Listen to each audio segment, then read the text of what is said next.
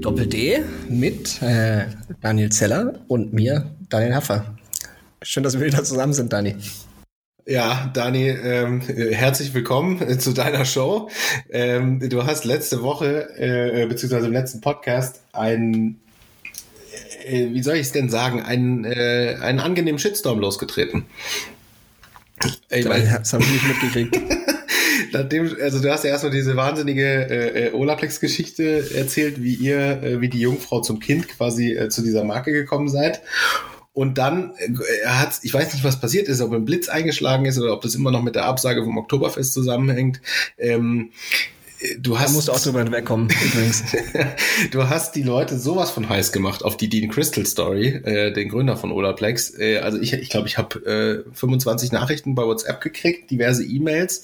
Ich weiß nicht, was äh, im, im Podcast-Player so kommentiert wurde.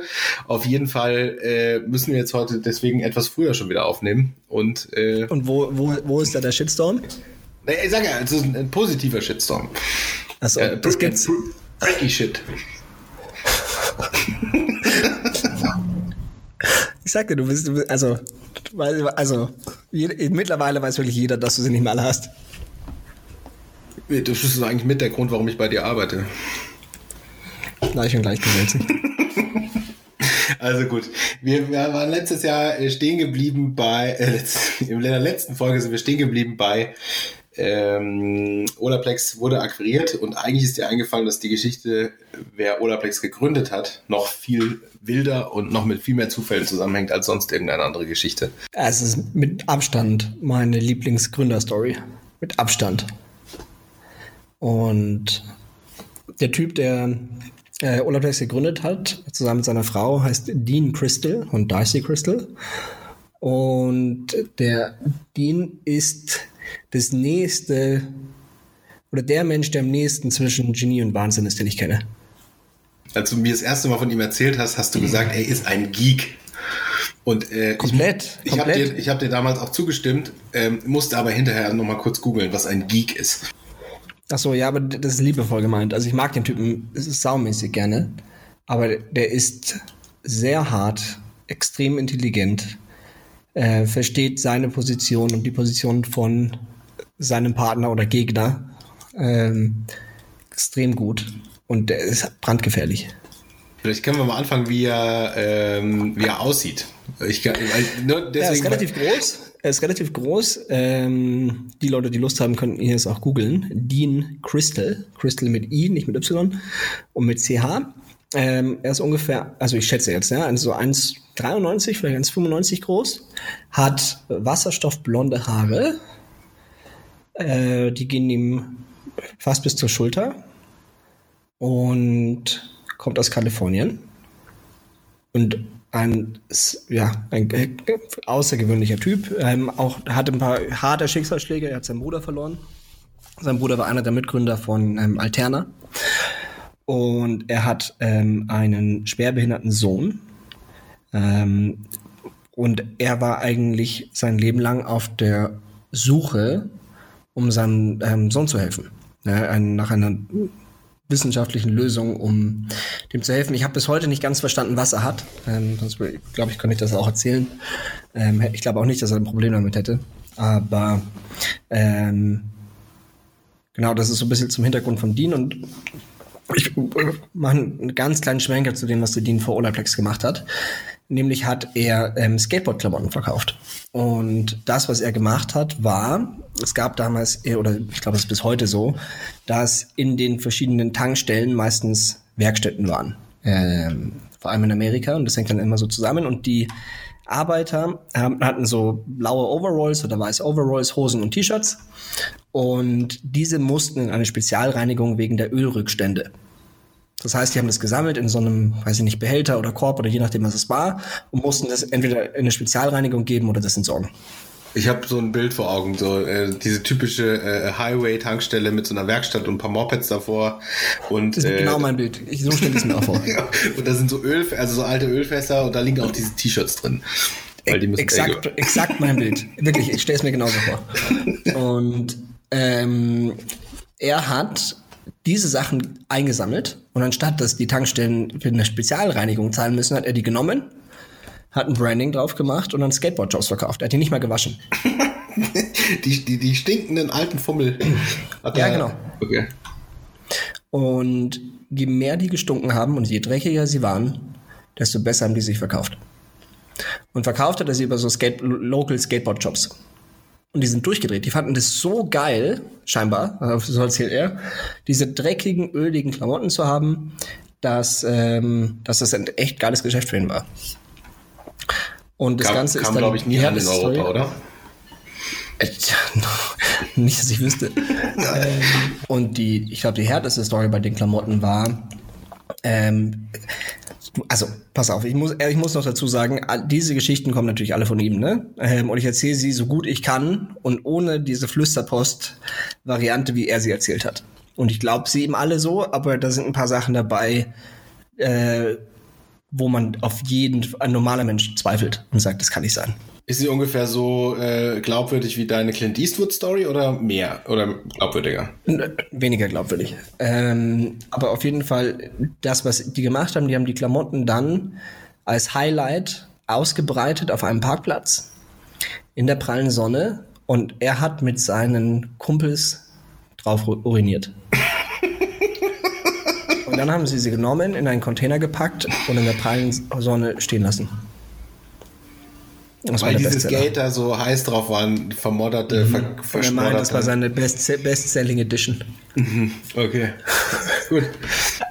Also, es, es ist, wie gesagt, es ist seine Story, ne? Also, äh, er schwört Stein und Bein, das war so. Auf jeden Fall ähm, aufgrund dessen, dass sein Bruder Alterna gegründet hat, ähm, oder Mitgründer war bei Alterna, ähm, der das Ganze auch mit relativ harter Hand geführt hat. Da, da gibt es zum Beispiel ähm, als kleine Anekdote, der hat von jedem Mitarbeiter verlangt, dass er einmal im Jahr eine Präsentation machen muss vor der ganzen Belegschaft, äh, Belegschaft also vor dem ganzen Team, um zu rechtfertigen, warum er mindestens 400.000 Euro Deckungsbeitrag jährlich der Firma bringt.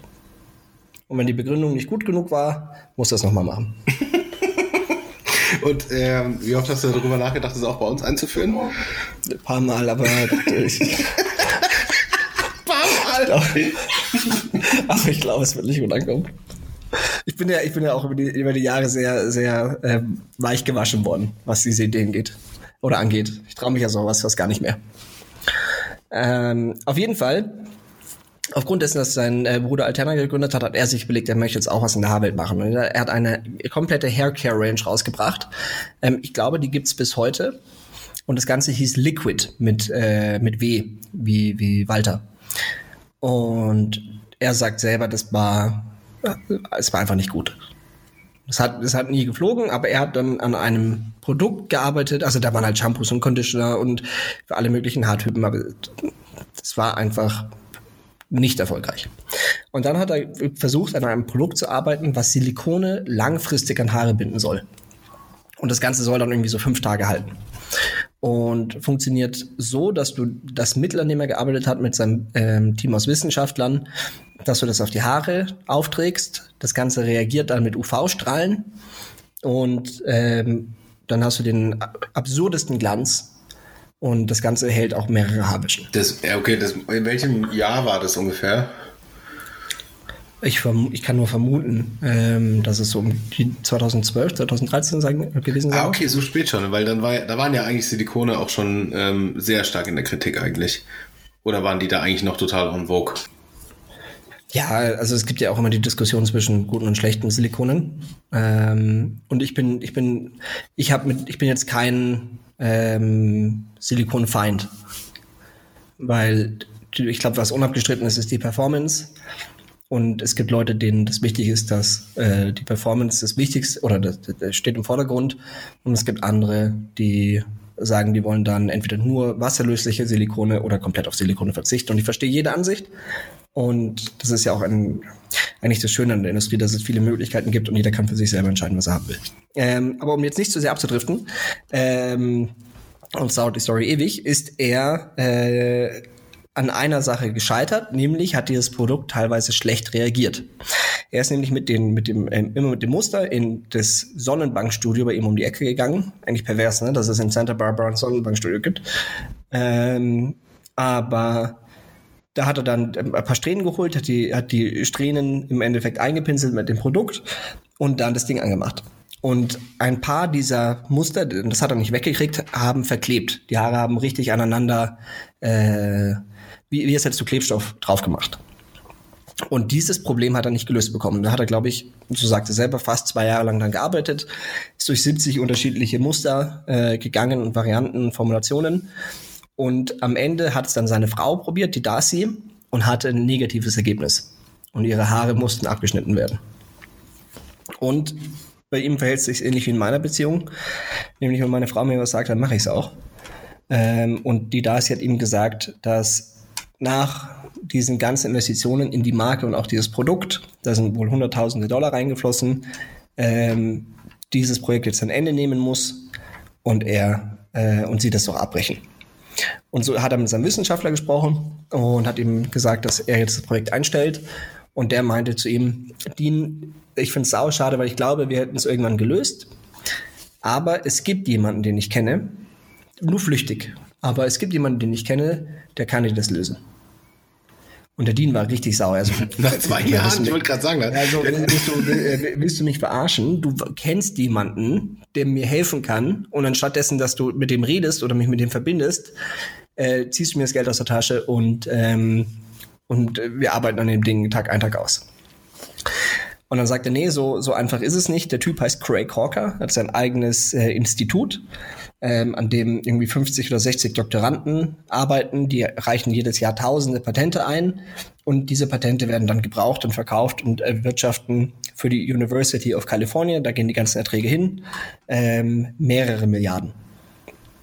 Also richtig seriöser äh, äh, Laden, die aber auch an wirklich wichtigen Dingen äh, forschen zum Thema Krebs, Chemotherapie, Nanotechnologie, alle diese Dinge. Ähm, und der Craig Hawker leitet dieses ganze Ding heißt auch Hawker Research äh, Labs. Mhm. Ähm, also eine absolute Koryphäe. Ja, und er meinte, du, wenn du da einen Termin haben willst, das dauert drei bis fünf Jahre. Und Die hat er natürlich nicht gehabt. Nee, und der Dean ist halt raus und ist da einfach hingefahren. Und ähm, hat dann gewartet und es kam dann ein Asiate raus, weil du kommst in das Gebäude nur mit so einer Keycard rein. Es kam ein Asiate raus und er hat dann einfach, als er ra äh, rausgekommen ist, ist er reingehuscht ins Gebäude. Jetzt äh, auch schon wieder dieses Bild von diesen amerikanischen äh, Filmen, wo, ich, wo so eine Tür irgendwo an der Seite mit dieser Keycard und der Asiate kommt raus und der zwei Meter große Dean huscht rein mit seinen 150 Kilo. So schwer ist er, glaube ich, gar nicht. Ich glaube nicht, dass er so schwer ist. Ähm, Kann er besser huschen, oder? Also, ich, ich schätze ihn eher auf 100 Kilo. Also ich finde, der relativ, relativ, also relativ fit.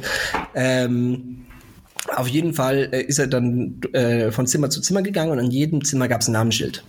Und das wirklich das allerletzte Zimmer am obersten Stockwerk, Craig Hawker. Und die Tür stand offen und er klopft an die offene Tür und sagt, äh, Craig, du kennst mich nicht, aber wir haben einen gemeinsamen Bekannten. Ähm, und er hat gesagt, ich muss mit dir sprechen. Und der, ähm, und der Craig war erstmal relativ perplex und so, hä, was, wer, wer bist du? Und Nadine hat erzählt, schau her, ich kenne den und arbeite an diesem Produkt und ich komme einfach nicht weiter und ob ähm, er nicht in irgendeiner Form helfen könnte. Und die beiden haben sich mega verstanden. Du hast vorher schon gesagt, ähm, dass der Dean äh, etwas geeky ist. Also so habe ich ihn auf jeden Fall beschrieben. Und der Craig Hawker muss auch so sein. Also die beiden haben sofort eine Instant Connection gehabt. Und der Craig Hawker hat ähm, gefragt, ob er die Formel dabei hat. Und der Dean sagt, ja, ich habe die Formel dabei. Und dann sagt der Craig, zeig mal her. Und dann schiebt der Dean ihm ein Blatt drüber mit der Formel drauf und der chemischen Zusammenstellung. Und der Craig nimmt einen Stift, streicht zwei Sachen weg, schreibt was Neues rein, gibt es ihm zurück und sagt, jetzt funktioniert's.